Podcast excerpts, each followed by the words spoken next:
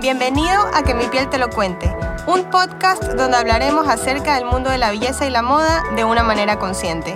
Yo soy su host, Lucy Icaza. Y yo soy su co-host, la doctora Cristel Delgado. Aquí nos encontraremos con diferentes invitados como profesionales, amigos o gente que simplemente admiramos. Ellos compartirán todos sus conocimientos y sus experiencias con nosotros. Hola, hola, ¿cómo están? Bienvenidos una vez más a Que mi piel te lo cuente. Yo soy su host Lucy Casa. Y yo su co-host Cristel Delgado. Hoy tenemos un episodio increíble porque estamos con la doctora Juliana Escala. Bienvenida, doctora. Hola, gracias por invitarme, Lucy Lu. Y hoy tenemos un tema increíble. ¿Cuál es la forma correcta de cuidar nuestra vagina? Comencemos. Creo que todas este, pensamos que este es un tema demasiado interesante. Pero bueno, cuéntanos un poco de ti, cómo te llamas, a qué te dedicas y cuéntanos cómo es que, porque yo he hablado contigo ya antes, que te interesa demasiado este tema de la vagina, la ginecología un poco, me has estado comentando eh, veces anteriores, entonces explícanos un poco a qué te dedicas y cuéntanos un poco sobre la vagina, cómo hay que cuidarla eh, y cómo inició este interés, por qué es de tus temas favoritos. Bueno, sí, Julián Escala, este, me gradué de médico hace ya unos cuatro años. He venido trabajando en diferentes campos. Creo que el que más me gustó siempre fue la ginecología, el tema de en las guardias, cuando estaba en los partos, más que nada la parte de obstetricia, ¿ya? Pero cuando ya comienzas a estudiar medicina, en, al menos con mis, mis amigas y mi familia, como que ya te creen doctoras el día uno. Entonces siempre las preguntas... es terrible. Sí, siempre las preguntas más recurrentes eran como de todo el tema del cuidado íntimo de las mujeres, más que nada. Tanto de como salud sexual, nuestra, mucha gente creo que hasta le da vergüenza si yo tuviera en resumen cada, cada nombre que le dicen a su vagina, como muy pocas me decían, tengo eso en la vagina, era como que los típicos apodos que le dicen tu mamá, como el la cosita, la, la concha, la cucaracha, el bosque. Sí, es que sabes que como que hay vergüenza desde el nombre. Justamente eso, yo creo que es interesante. De ley, mucha gente te lo exacto, y de ley mucha gente de tu familia te lo preguntaba porque es incómodo o crecimos en una sociedad en la que es incómodo hablar de tu vagina. De hecho, antes de comenzar el podcast decíamos como que ¿qué decimos? La vagina y, o, o, la concha, no sabemos qué nombre decirnos y Juliana dijo la vagina tal cual como tiene que ser y es verdad, ese es el nombre. Simplemente con, con identidad nos pusieron un prejuicio, la verdad. Sí, la verdad. Sí, entonces, bueno, un poco a poco, eh, mi curiosidad y, bueno, para, primero la pasión que le tengo al órgano reproductor femenino, digamos, al útero, hablando de porque creamos vida y me parece de locos y los partos me parecen que es algo milagroso hasta el día de hoy. Eh, pero el tema de la vagina en especial, todo el tiempo, y sabes que cada enfermedad y cada consulta de mis amigas era más rara y a veces más loca. Como no lo preguntan en tema del consejo de la mamá que le dijo la abuelita. Y hay una serie de tratamientos caseros o creencias urbanas, como yo digo, que les digo, a veces me preguntan y yo les decía, no entiendo. Esa pregunta a ti, tú que eres un ser humano pensante, ¿te hace sentido? ¿Lo que estás haciendo te hace sentido? No, pero es que mi abuelita, ya, o sea, no lo hagas. Me, da, demasiada risa porque yo fui una de esas amigas que llamó a Julián a decirle algo me está pasando en algún momento. ¿Sabes qué? Ahorita que dices como que las recetas caseras, no me acuerdo quién me contó una anécdota de que Pepita, Furanita, Sultanita le había dicho como que no, sí, a mí me mandaron a lavarme con vinagre. Y este alguien que me lo contaba, que no me acuerdo quién era, me dice, imagínate que me fui a lavar con vinagre y terminé hecho ceviche, o sea, desollada. Y yo como que no, pero o sea, si ya te vas a lavar con vinagre, es así como cuando quieres desinfectar el piso. No es que echas el vinagre puro, o sea, lo diluyes. Ahora no me imagino en sus genitales. Tiene que haberse hecho. Qué horrible, o sea, se desoyó. Sí, la verdad es que terrible. Pero uno, uno en su desesperación y como no podemos preguntar o se siente uno raro en preguntar, termina haciendo unas cosas loquísimas. sí, sí, sí, chistoso. De hecho, por ejemplo, en mi experiencia, yo no tuve problemas en mi vagina hasta muy tarde. Entonces, para mí sí fue como que un shock. Primero sentía que, que hasta iba a tener cáncer de útero. o sea, me puse loquísima. No, uno puede pensar cosas terribles. Cuéntame, Juliana, ¿qué tan común es tener una infección en la vagina y cómo y qué lo puede causar? A ver, en realidad es bastante frecuente eh, porque, bueno, primero hay que saber que nuestra vagina tiene diferentes pH a lo largo de nuestra vida. Cuando somos niñas tiene un pH un poco más ácido, cuando estamos en la pubertad, la vagina se alcaliniza un poquito y ya cuando nos, no se alcaliniza, se pone un poco más neutra. Y cuando ya nos enfermamos y estamos en nuestra etapa fértil, se hace ácida. Entonces ahí viene como esta lucha entre todos los jabones que hablan de mucha alca- alcalinidad y también el vinagre u otras cosas, como hay esta lucha entre qué es lo ácido y lo alcalino y la verdad es que con todos los cambios de horm- hormonales que tenemos durante el ciclo, que es de 28 días, que tenemos picos de hormonas en los primeros 14, luego hay un pico en, la- en el día 14, luego disminuyen y aumentan otras hormonas del 14 al 28, dependiendo de la fase en la que estemos, igualito nuestra vagina se va a acoplar ¿no verdad? a esos cambios hormonales y va a cambiar. Nosotros lo podemos notar desde la secreción. ¿no verdad? ¿Qué pasa? A lo largo de los años, la vida y los múltiples tendencias de moda que nosotros hemos vivido, Ajá. como los skinny jeans, los jeans rotos, los jeans ni sé qué, los leggings, los calzones de algodón, que es el Sí. típico de calzón de vieja, en verdad esos son los mejores calzones. El Porque el calzón de poliéster, el calzón de encaje, el, no quiero decir marcas, pero estos calzones que se ponen de moda a veces, sí aumenta obviamente la humedad, aumenta El entre el calzón de poliéster, el, cal- el calor más el jean apretado. Sí. Entonces, y estabas así todo el día y obviamente también daba para que haya mucho más frecuente infecciones O sea, ma- mantener ese calorcito ahí guardado en el jean. Aflora la bacteria, Oye, qué uno- horror. yo una vez un- en, la en la universidad, sí, un profesor mío que era ginecólogo, él decía que justamente por las modas habían tantas infecciones vaginales y él decía, por eso es que deben andar en vestido y sin calzón. Y yo, Bueno, ¿y yo qué? bueno, En cuando a mí me dio, calzón. cuando a mí me dio, yo solo quería estar así, literal. Mi mamá Y- me decía que estás loca. Yo le digo, no mami, me siento bien así. Y siento Claro. que literal estar en vestido y sin calzón fue como me curó en paz. Los secretos para curarse. En vestido y sin calzón, qué horror.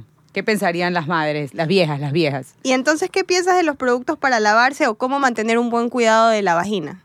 Bueno, a ver, este, sí hay como pelear contra todas. Yo siempre pongo el, la comparación con el tema del hisopo. El hisopo lo usa todo el mundo, pero ni un médico, nunca un otorrino te lo va a recomendar, ¿no Ujú. ¿verdad? Porque lo que hace es como, bueno, no es beneficioso para los oídos.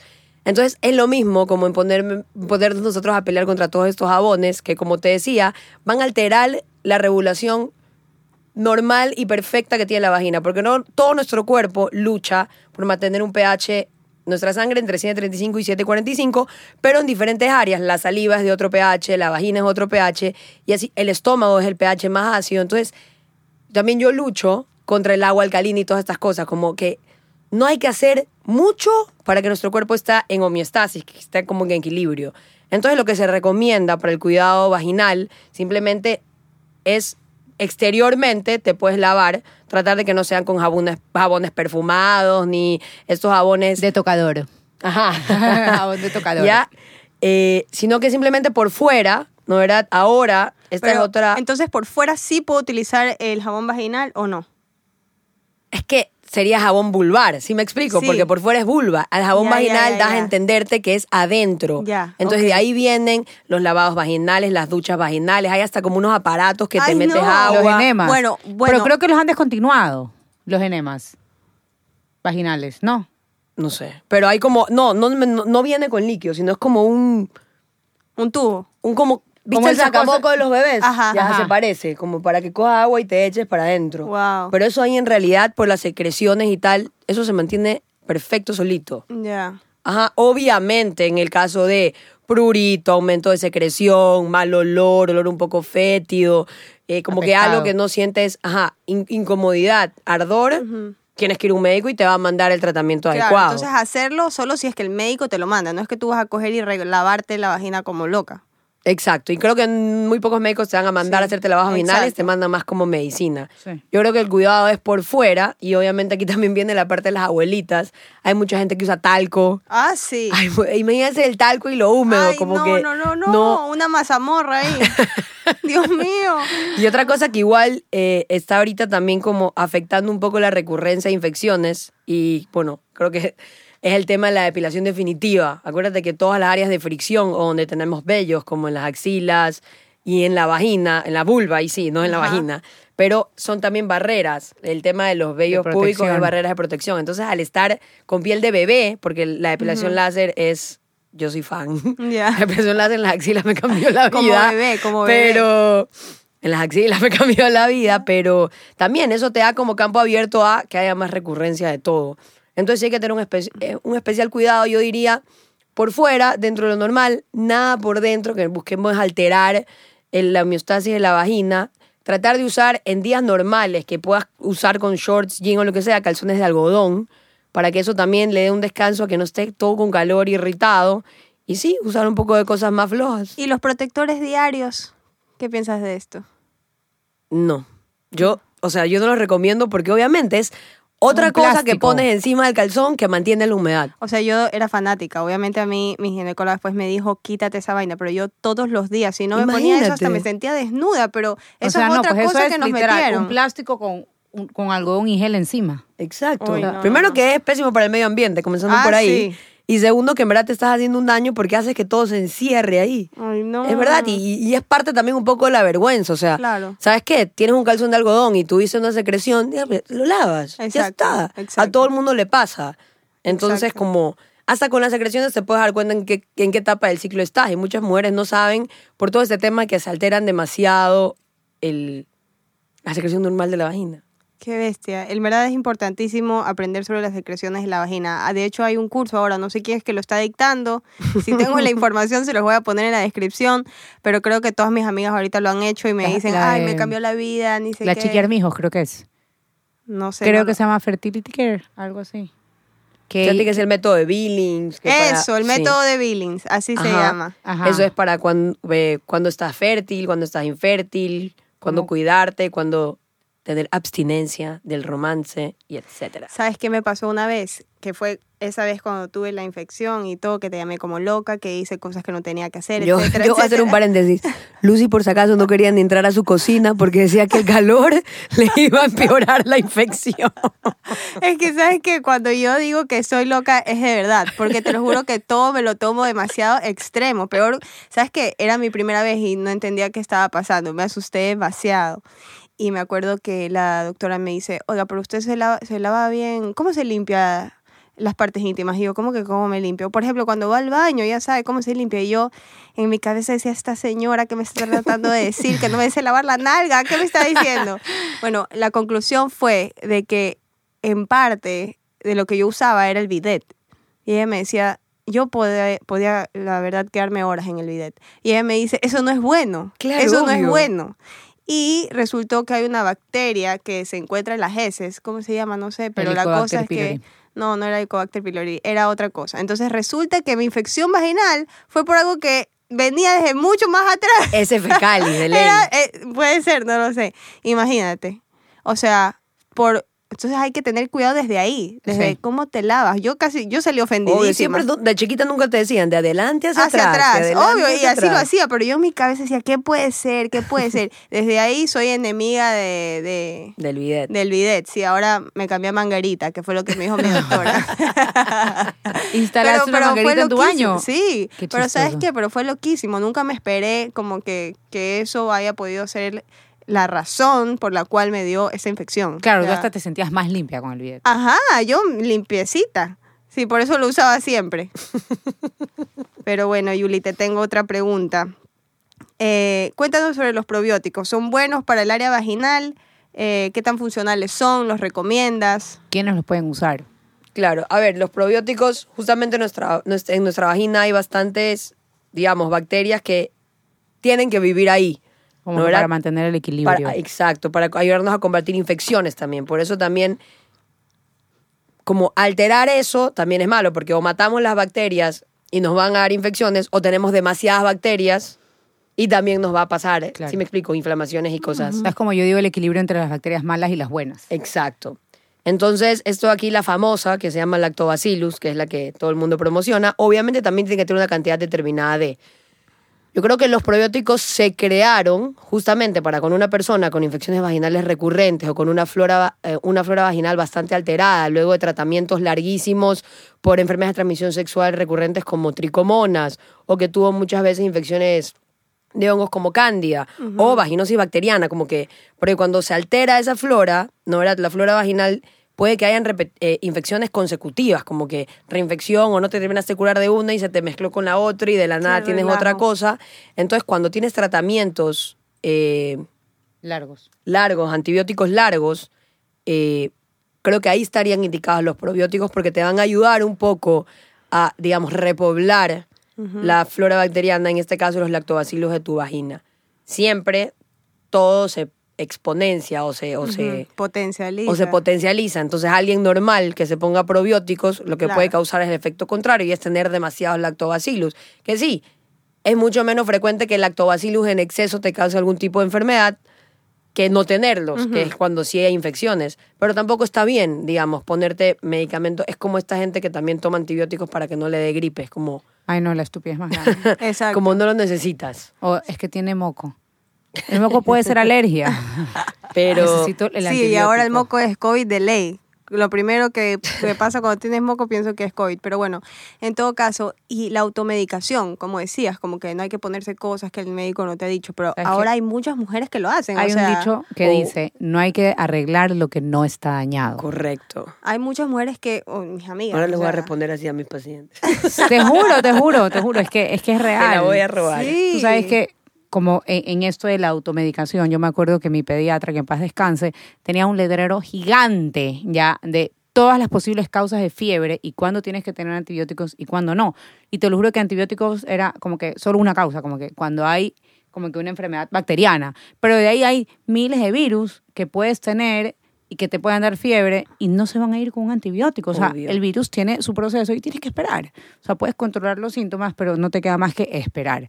Pero claro, estamos nuestras madres y nuestras abuelas, todo era el antibiótico, el antibiótico. No, y también que la gente quiere resultados inmediatos y todo es un proceso a veces. No, y la facilidad con la que aquí se consiguen antibióticos. Entonces, claro. ¿qué pasa? El- yo tengo un post ahí que habla un poco de la resistencia a antibióticos en el Ecuador y es absurdo. O sea, aquí realmente cada vez eh, la cantidad de antibióticos y los días de antibiótico que necesitas para una, para una enfermedad va aumentando y no solo se ve, digamos, en solo los médicos saben, no, tú ya ves la caja de presentación. ¿Se acuerdan que la citromicina antes venía de tres? Ahora ya Ahora viene de de cinco. cinco, es verdad. Porque ya todo va cambiando. Entonces, si nosotros, digamos, despilfarramos la sensibilidad que tienen estas infecciones, eh, y en este caso de las infecciones bacterianas, de curarse en tres o cuatro días porque me pongo un óvulo, porque Exacto. encima aquí la gente fan, tú les dices, te tienes que poner el óvulo por cinco días. Son cinco días. Es que al tercero ya me sentí bien y no me lo Ah, puse. es sí. típico, qué bestia. Entonces típico. comienzan a cortar los días, Soy entonces culpable. puede que cree, por,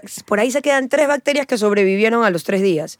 Y entonces esas bacterias van a vivir en tu cuerpo y se comienzan a hacer más fuertes. Claro. Entonces ahí comienza la resistencia me las imagino bacteriana. pepudas. Ajá, literalmente, Las agarradas así. de aquí no me sacan.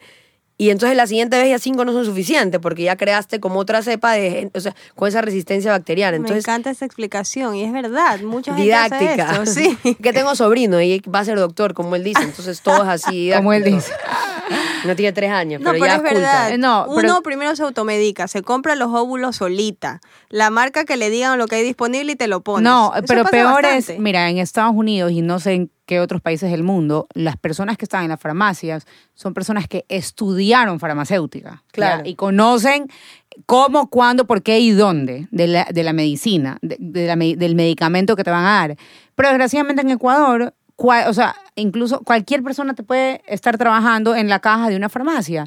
Y te juro que a veces estoy haciendo fila en las farmacias y veo a millones de gente que, como que si les preguntan como si fuera la consulta médica, oye, es que mi hijo tiene tos y la tos le suena así y ni sé cuánto, y que el moco y que el ojo, y que... Y es como, y, y el, y el que está ahí obviamente receta lo que el laboratorio le dice que recete, como que traje este producto nuevo, véndalo, que se Claro. venda, ya, y a veces eso no es lo que tú necesitas. Y la gente confía a ciegas en lo que el cajero de la farmacia está diciendo, porque ni siquiera es que es un farmacéutico, me Correcto. explico. Es simplemente un cajero en la farmacia. Entonces generamos esta resistencia. Yo digo, se hacen más pepudas. Y el problema más grande todavía, no solo que necesitemos más antibióticos luego, sino que lo- los antibióticos convencionales o tradicionales ya no nos van a servir. Y eso es lo que yo siempre les digo a mis pacientes, a mis familiares, a mi esposo y a las personas que trabajan en mi casa, porque es una lucha constante. Obvio. El día de mañana, cuando tengas una infección real y necesites esos antibióticos, ya no te van a funcionar y vas a tener que conseguir antibióticos mucho más complicados de conseguir y capaz no los consigas ni siquiera. Y además que son carísimos. Y ya no bioral, sino intravenoso. claro, o sea, historia. es un caos, es un caos, pero eh, culturalmente estamos rotos. Así es. Yuli, y, y cuéntanos la anécdota más loca de lo que te ha dicho alguna amiga, de lo que hayan utilizado. algo que les haya pasado. o lo más frecuente, no sé.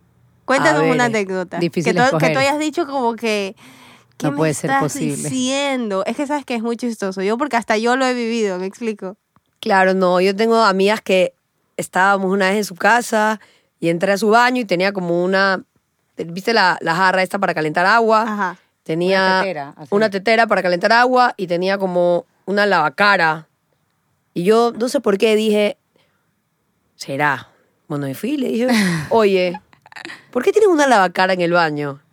Y me quedó viendo y le digo, y le dije como que no puedo creer. ya sé lo que vas a decir. Y la man calientaba agua todas las noches, ponía la cara y se acunclillaba.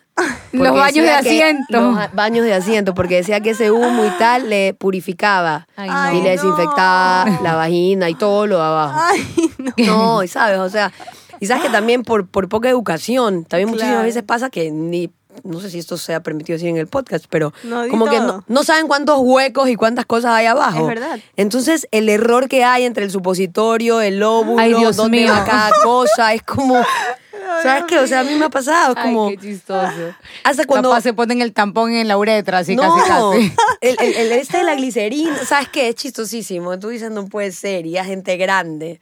Pero. Oye, a veces sí que hay un nivel de ignorancia gigante. Que uno, como tú dices, que no es por ofender, porque uno dice, Y es que... no y- puede ser posible. Y esto no se trata Cómprate de, un que, espejo y de que no hayas ido al colegio, no hayas ido al colegio. Es simplemente cómo se maneja la sociedad que no lo puedes hablar. Que No Eso. Es la de vergüenza. deber, Lucy. Yo una vez lo hice. Pregúntale a, a tus amigas cuántas se han visto la vagina. ¿Ves? Sí, O la vulva. Qué buena pregunta. Nadie. Es. Em- son muy pocas. Y yo me acuerdo que una profesora, una doctora que me da ginecología, lo primero que, ya en el hospital y tal, que habíamos más, más mujeres, digamos, interesadas en el tema. Ajá. Y yo no digo que los hombres sean malos ginecólogos, para nada, pero creo que a mí no me lo gusta- viven como lo vive una mujer. Sí, creo que uno puede hablar mucho más de la experiencia y también como persona, porque los médicos somos personas, tienes también prueba y error y saber un poco qué, qué funciona más, qué es más cómodo hacer, cuándo hacerlo y este tipo de cosas. Entonces, la- ahí nos mandó de deber a todas, como pónganse un espejo y por un minuto conózcanse. No es posible que gente externa te la conozca y tú no la conoces. Se fregaron. Y Hoy ella mis decía, amigas les voy a preguntar. y Van a e- estar todas acunclilladas en el espejo.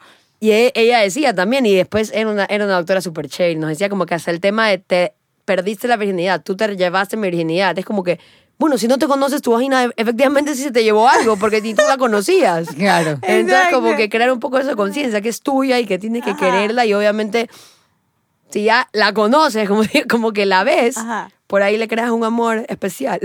Ay, qué risa. La verdad es que cu- saber cuidarse, la piel, de la cara, el cuerpo, la vagina, todo es demasiado importante.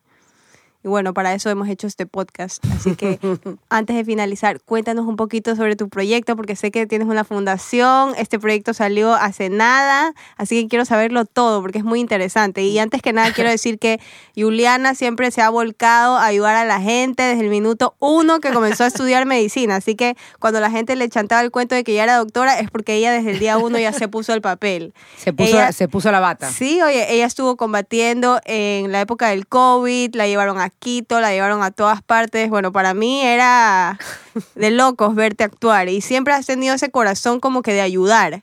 Y ahora con tu fundación como que creo que, no sé, te pega demasiado. Cuando, cuando vi que lo sacaste dije, tan Juliana, Dios mío, y este proyecto va a ser increíble. Así que chévere. cuéntanos un poco. Ah, qué bacán, Lucy, lo que me dices, me sonrojo. Eh, a ver, también va de la mano de las madres. A la larga estaba conversando con Juan Diego, un primo mío, en su casa y una cosa nos llevó a otra y comenzamos a decir, ¿sabes qué? Tenemos que ayudar, no es posible que haya tanto, tanta desnutrición crónica infantil. Ay, qué triste. Y obviamente buscándole el porqué al asunto, porque no podemos tratar solo la consecuencia. Yo siempre he sido de tratar causas, tanto en mi profesión como en la vida misma, ¿ya? No me gusta tapar, tapar con, Como Digamos, incendios. Sí, ya, entonces hay que buscar la causa y dijimos hay un ciclo.